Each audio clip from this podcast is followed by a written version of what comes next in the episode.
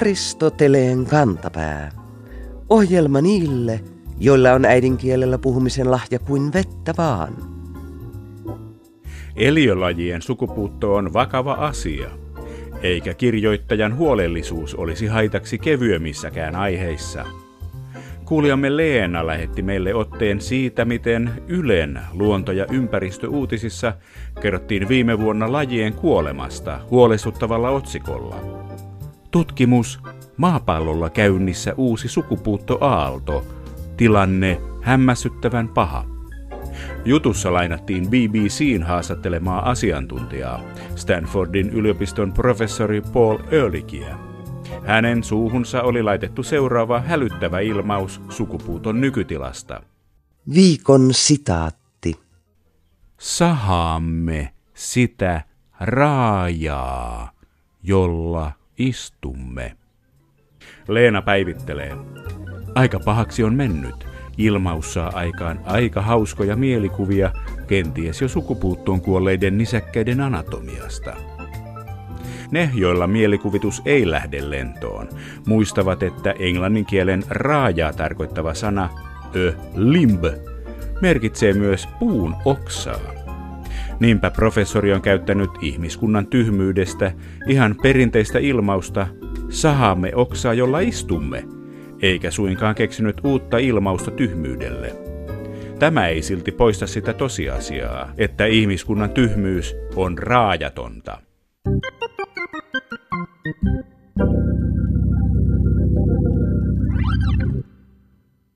Sata vuotta sitten Pispalassa syntyi runoilija ja kirjailija Lauri Arvi Viita.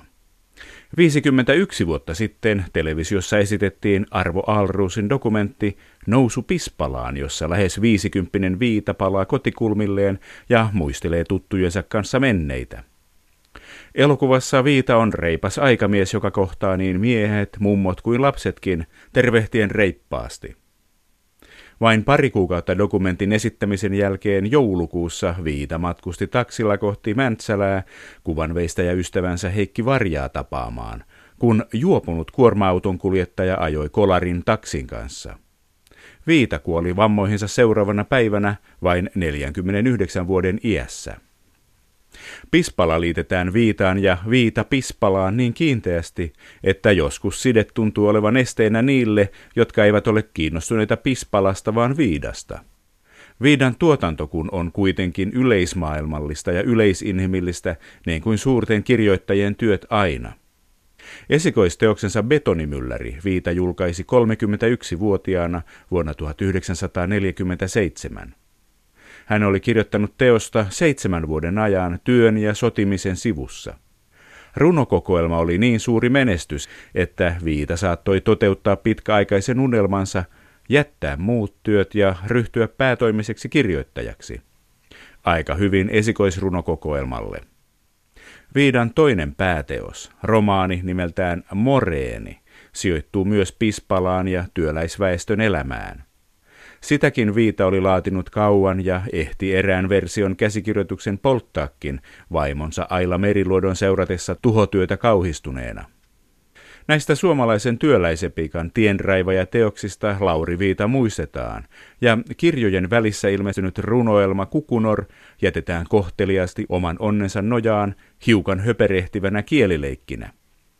Kirjallisuuden tutkija ja suomalaisen kirjallisuuden seuran tutkimusosaston toimituspäällikkö Sakari Katajämäki ei jätä kukunoria, vaan on tehnyt siitä perinpohjaisen tutkimuksen.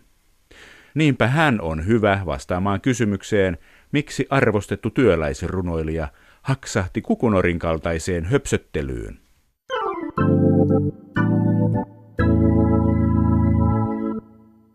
Tänä vuonna juhlitaan Lauri Viidan syntymän satavuotisjuhlaa. Kaikkihan Lauri Viidan tuntevat. Betoni Mylläri, Moreeni, se äitien päivä runo, äidit vain nuo toivossa väkevät, Jumalan näkevät ja niin edelleen. Se hauska kapina-niminen runo, jossa luteet lähtevät uuden johtajan kelkkaan. Ja työläiskirjailijan maisemana on tietenkin Tampere, Pispalan harju. Mutta sitten on Kukunor, työläisrunoilijan toinen runokirja, joka ilmestyi kaksi vuotta vuonna 1947 ilmestyneen Betonimyllärin jälkeen. Lasten runokirja, josta kirjallisuuden professori Yrjö Varpiokaan ei ole ymmärtänyt mitään. kirjallisuuden tutkija, filosofian tohtori Sakari Katajamäki. Mitä se työläiskirjailija nyt tämmöistä höpörunoutta kirjoitti? Oliko Kukunor merkki kirjailijan orastavasta skitsofreniasta? Kukunor runoelma syntyi Lauri Viidan muun kirjailijatoiminnan ohessa tämmöisenä nopeana kirjallisena työnä. Hän oli kirjoittamassa tätä kuuluisaa Moreeni-romaaniaan ja sitten hän ryhtyi sen yhteydessä kirjoittamaan tätä Kukunoria. Ja ihan teoksista, jos arvioi, niin olisi mahdotonta ajatella, että skitsofreniaa sairastava henkilö pystyisi kirjoittamaan Moreenin kaltaista romaania tai Kukunorin kaltaista runoelmaa, joka on hyvin hallittu kokonaisuus ja vaativa olisi kenelle tahansa kirjoittaa sellainen. Ja toisaalta sitten itse asiassa nykyisin tuorein tulkinta Lauri Viidan mielenterveysongelmista on se, että hän ei sairastanutkaan skitsofreniaa, vaan kaksisuuntaista mielialahäiriötä. Ja sehän alkoi sitten tulla myöhemmin ja sehän esti tämän kirjallisen tuotannon sitten kokonaan. Ää, betonimylläri on ihan tuttu sana, mutta kukunor kuulostaa keksityltä sanalta. Tarkoittaako kukunor mitään? Kukunor on myös tämmöinen suolajärvi tuolla Kiinassa, Tiibetin ylängöllä. Ja eri lähteiden mukaan se tarkoittaa sinistä järveä mongolin kielellä. Ainakin Kukunor runoilman aikainen tietosanakirja lähde on tulkinnut sen nimen tarkoittavan sinistä järveä, mutta olen myös nähnyt tulkinnan, että se tarkoittaisi vihreää järveä. Sitten tässä kirjassa on Kukunorin kaverina on Kalahari. Kalaharihan on autiomaa Afrikassa. Nämä ovat kumpikin paikkoja kartalla ja sanoja tietosanakirjassa. Onko tämä saturunoelma tehty kokonaan karttakirjan mukaan? Tässä runoelmassa niin siellä on aika paljon erilaisia paikan nimiä. Siellä on Kukunorijärvi ja Kalaharin autiomaa, sitten on Naantali, Pohjoisnapa, Kiina, Tyynimeri. Eli siinä on tämmöistä maantieteellistä ulottuvuutta kyllä, mutta enemmän nämä Kukunor ja Kalahari ovat myös tämmöisiä unenpaikkoja, koska suuri osa runoelmasta tapahtuu Kukunor peikon unessa. Siinä mielessä nämä erilaiset paikat kuvastavat myös tämmöisiä mielenpaikkoja. Kukunor, järvi, raikas, Kalahari, kuuma. Onko niillä tällaiset luonteenpiirteet jollain lailla? Tähän runoelman kokonaisuuteen sopii erittäin hyvin se, että Kukunor edustaa vettä ja vielä tämmöistä pilveksi haihtunutta vettä. Eli hän on oikeastaan, jos vettä pidetään tällaisena luovuuden symbolina, niin hän on vielä siitä astetta luovempi ja tämmöinen vapaampi, kun hän on haihtunut höyryksi ilmaan. Ja sitten taas Kalaharissa voi ajatella tällaisia kuivuuden ja elämän tämmöisen nääntymisen elementtejä, jolloin tämä Kukunor-järvi, joka siis Kukunor-peikon unessa lentää pilvenä Afrikkaan ja sataa Kalaharin autiomaahan, niin tämä järvi ikään kuin elvyttää tämän autiomaan eloon. Hmm, kiinnostavaa.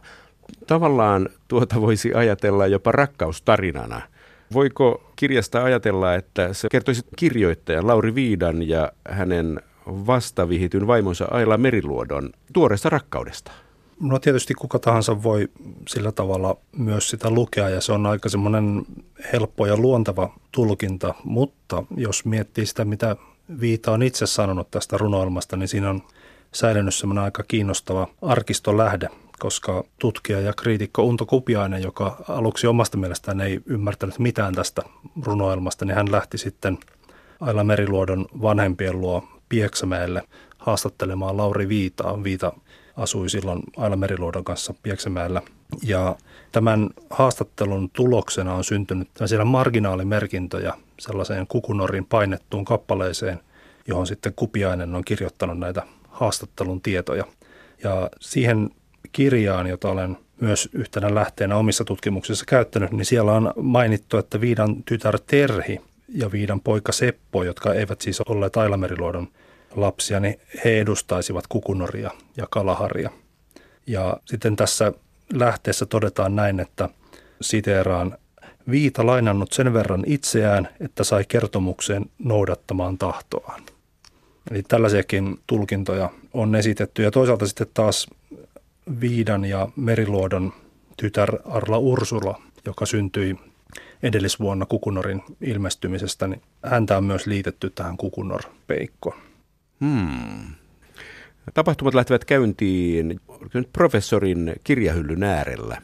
Onko tämä viittaus kirjallisuuteen, kirjoihin, tietosanakirjoihin, onko se läpikäyvää tämän runoilman mittaan, filosofian tohtori Sakari Katajamäki? Um, tässä Viidan runoilmassa oikeastaan kirjallisuutta on mielestäni kahdella tasolla. Toisaalta siellä ihan tällä fiktion sisällä viitataan tiettyihin kirjoihin, tämmöiseen professorin iltalukemistoon, josta peikot lukevat runoja. Ja sitten puhutaan tietosanakirjasta, joka ei ole nimeltään pikkujättiläinen, vaan tässä tapauksessa isojättiläinen.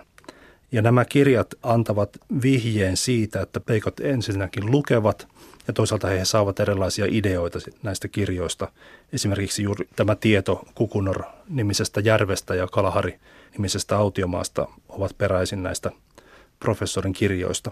Mutta toisaalta siellä on sitten paljon kohtia, joissa lukija voi tunnistaa erilaisia viittauksia kirjallisuuteen tai esiintyy jotain asioita, jotka tunnetaan kirjojen kautta. Siellä on esimerkiksi henkilö Atlantis, jota voi lukea jonkinlaisena hahmona, joka olisi peräisin vaikkapa Platonin dialogeista. Sitten on kohtia, jossa viitataan jollain tavalla raamattuun.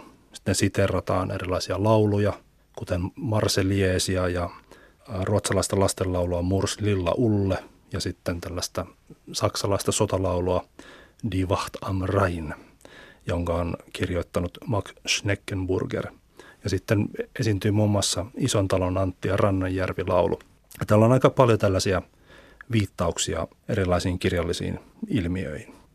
Onko siinä jotain linjaa? Platon raamattu, Marseljeesi, saksalainen sotalaulu, Isontalon Antti.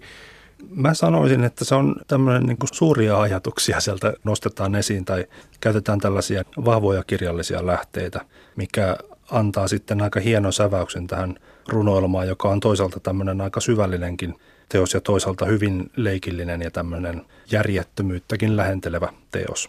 Viidelle on tyypillistä se, että hän kirjoittaa hyvin vakavasti, mutta usein juuri niissä yhteyksissä myös leikillisyys tulee usein esille. Ja Viidallehan on tyypillistä tämmöinen satiirisuus ja Kukunon runoilmassakin on kohtia, joita voi lukea satiireina tai parodioina. Siellä on esimerkiksi sellaisia kohtia, jotka on aika helppo lukea tällaisen kulttuurielämän allegorioina. Esimerkiksi Kukunorjärvi, kun hän yrittää lähteä lentoon, niin hänen ensin pitää ylittää tämä Himalajan vuoristo, mutta se vuoristo on tällainen hyvin korkea ja se on lumihuippuinen ja se on jäätynyt sinne paikalleen. Ja tässä on niin helppo nähdä se, että on tämmöinen paikalleen jäätynyt tai luutunut kulttuuri-ilmasto, joka pitää jollain tavalla pystyä ylittämään. Ja Kukunor melkein ei onnistu siinä, mutta, mutta sitten hän onnistuu kuitenkin nousemaan sieltä Himalajan rotkosta ylös.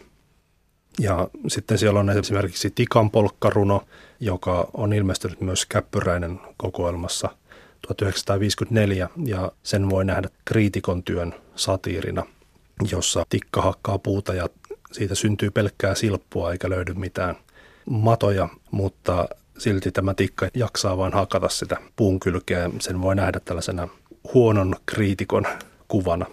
Ja sitten siellä on jonkun verran tällaisia tyyliparodiaa, jota voi paikantaa esimerkiksi P. Mustapään runouteen. Mutta mitään semmoista selkeää suurta ohjelmaa sieltä ei löydy. No jos miettii suurta ohjelmaa, niin se olisi ehkä sellainen luovuuden ylistys ja mielikuvituksen ylistys, tämmöisen uskomisen ylistys, itsensä uskomisen ylistys. Se on siis tämmöinen positiivinen ohjelma eikä negatiivinen ohjelma, jolla hyökättäisiin jotakuta vastaan. Kyllä, joo. Kukunorissa leikitellään paljon kielellä. Onko siellä uusia viidan keksimiä sanoja? Lauri Viitahan aika paljon keksi omia sanoja ihan arkielämässä ja niitä esiintyy jonkun verran hänen tuotannossaan, mutta siellä ei ihan hirveän paljon tällaisia täysin uusia sanoja ole, mutta jonkun verran kuitenkin.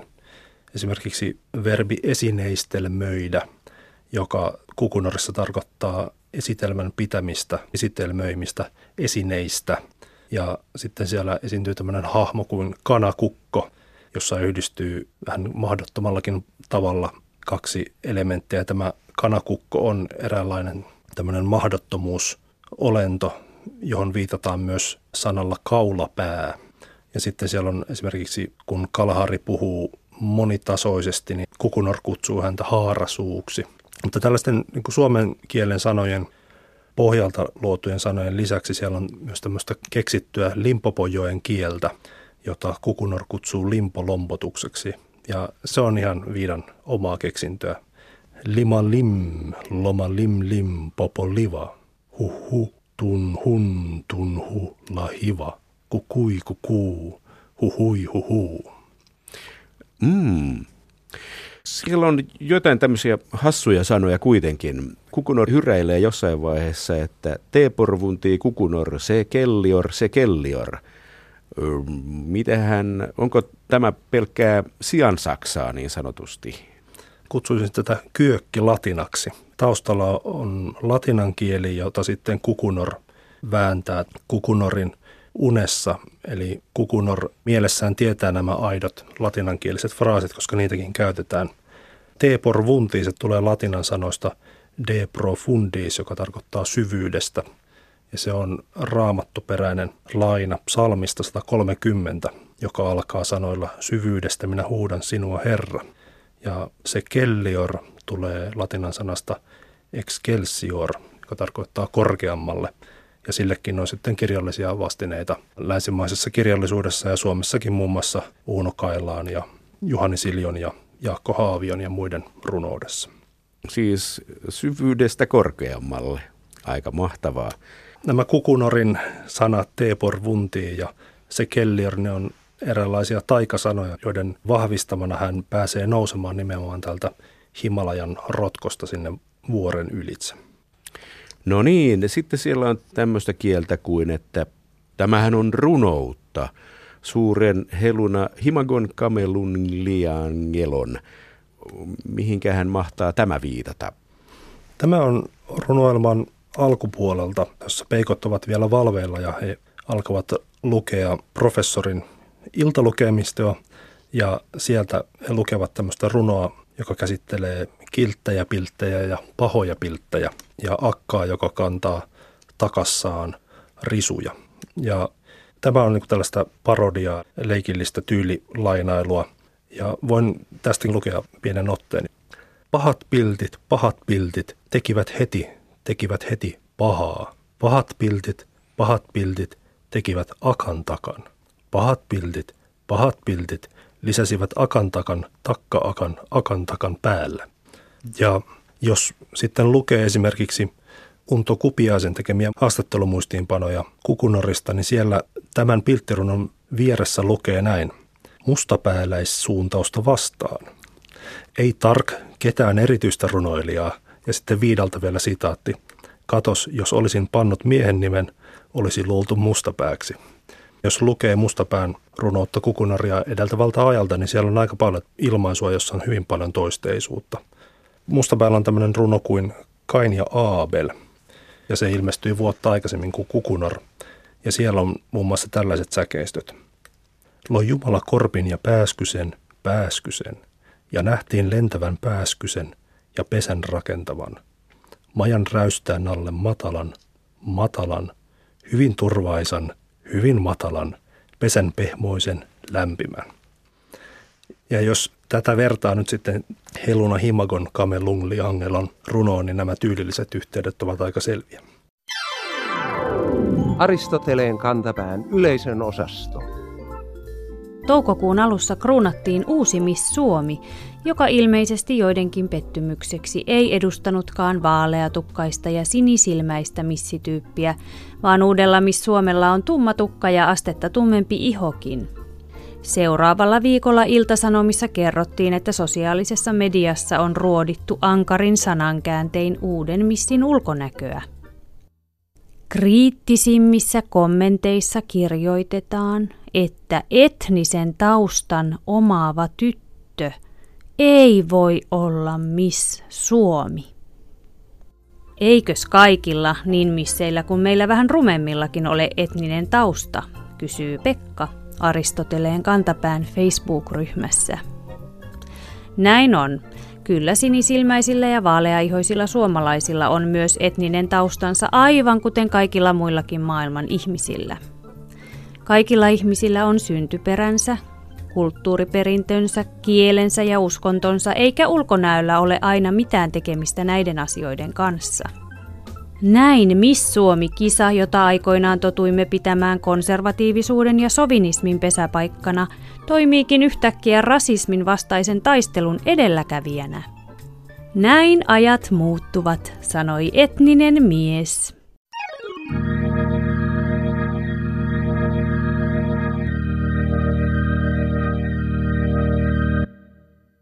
Viime vuosien yliopistouudistukset ja hallitusten leikkaamiset koulutuksesta alkavat jo näkyä sivistystasomme vääjäämättömänä laskuna.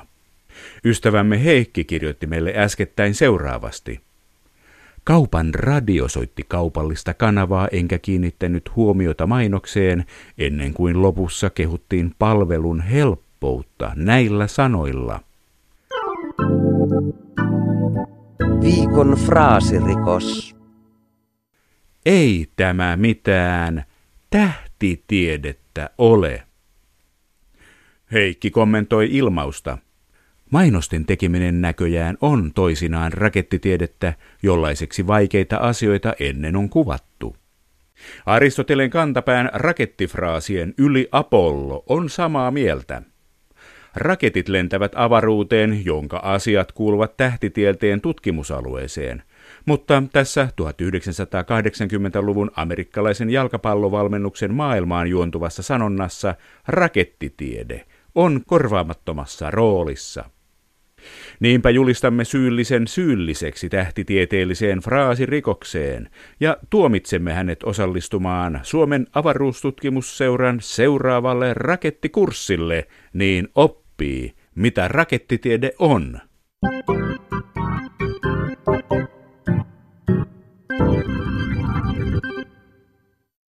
Länsimaiseen yltäkylläisyyteen kuuluu paitsi se, että meillä Suomessakin on nykyään enemmän ruokaa kuin saamme kulutettua, myös se, että erilaisten ruokavalioiden noudattajia on enemmän kuin koskaan. Enää ei pärjää sekaruokavaliolla ja kasvisdietin noudattajilla, kun yksi karppaa, toinen noudattaa paleodiettiä ja kolmas vannoo ketogeenisen ruoan nimeen.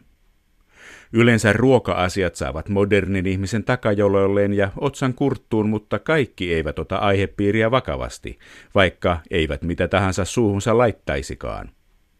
Kainuun Sanomat uutisoi toukokuussa aivan uudenlaisesta vegaaniuden alalajista. Tiedättehän nuo ihmiset, jotka pyrkivät välttämään kaikessa elämässään asioita, jotka aiheuttaisivat eläimille kärsimystä – Vegaaneja pidetään usein varsin vakavana sakkina, mutta heidän uusi alaryhmänsä pyrkii eroon ryppyotsaisuudesta. Kainuun Sanomien jutun otsikko julisti, että Viikon sitaattivinkki. Sipsikalja veganismi valloittaa. Sipsit ja kaljat sopivat vegaaneille, jotka eivät halua tuijottaa liikaa omaan napaansa ja aineenvaihduntaansa, vaan liittävät eläintuotteiden välttämisen rennompaan elämänasenteeseen. Ei hassumpi päätös, koska eivät eläimetkään tuijota ruoka-ainetaulukoita ihan orjallisesti, kasviksista puhumattakaan.